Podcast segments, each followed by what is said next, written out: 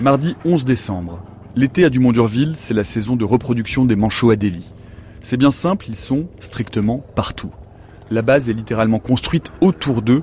Il y a des milliers d'individus, soit en train de couver, soit en train d'aller piquer des cailloux à l'un de ses voisins.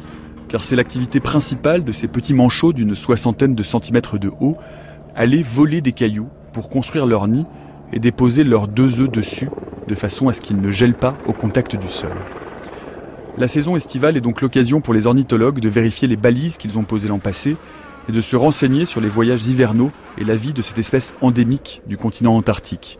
C'est le travail de Frédéric Angelier et de son équipe, mais pour vérifier les balises, il faut se livrer à un sport particulier, la course au manchot. C'est des oiseaux qui sont très peu habitués à l'homme. Euh, en fait, ils n'ont pas appris à se méfier vraiment de prédateurs terrestres. Et donc, du coup, ils n'ont pas vraiment de comportement euh, très marqué de fuite devant l'homme.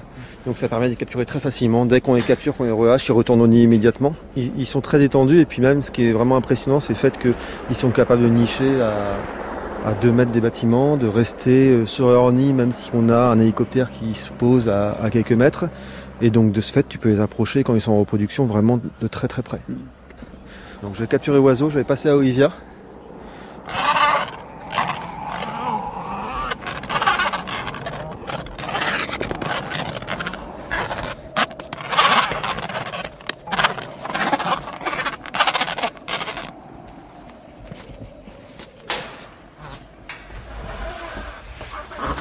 Donc là, je suis en train d'effectuer un prélèvement dans la veine du tarse. 0,5 ml de sang. Et en fait, euh, grâce à, des isotopes stables, donc des, des, analyses qui sont faites ensuite en France, on peut recalculer le niveau trophique auquel Manchot s'est nourri durant ses voyages, durant les dernières semaines.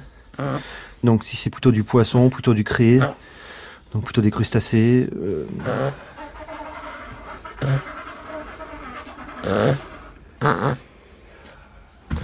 donc maintenant, Olivia est en train de, de récupérer le GPS qui est collé sur le dos du manchot. Donc par exemple, récemment, sur les premiers GPS qu'on a récupérés, on s'est rendu compte que les manchots partaient à peu près à 300 km durant l'incubation. Ils partaient une quinzaine de jours. Et donc ils revenaient avec à peu près euh, 800 grammes, 1 kg de nourriture euh, dans leur estomac pour, euh, pour pouvoir ensuite nourrir le poussin. Donc comme un manchot pèse entre 4 et 5 kg, ça représente quand même un gain de masse assez important, à hauteur de 20% à peu près. Ouais. Et maintenant on va remettre, donc on va remettre ses œufs et puis on va relâcher le manchot sur son nid pour qu'il puisse continuer sa reproduction.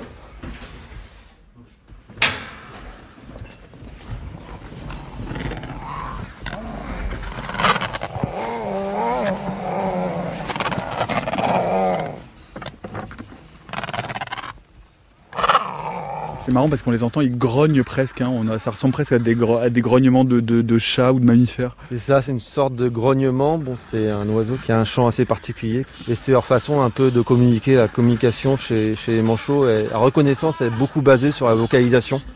Et donc notamment, ça leur permet d'avoir des connexions, de reconnaître leurs petits quand ils rentrent de la mer, de reconnaître leurs partenaires. Donc c'est leur forme de, de communication et de reconnaissance principale.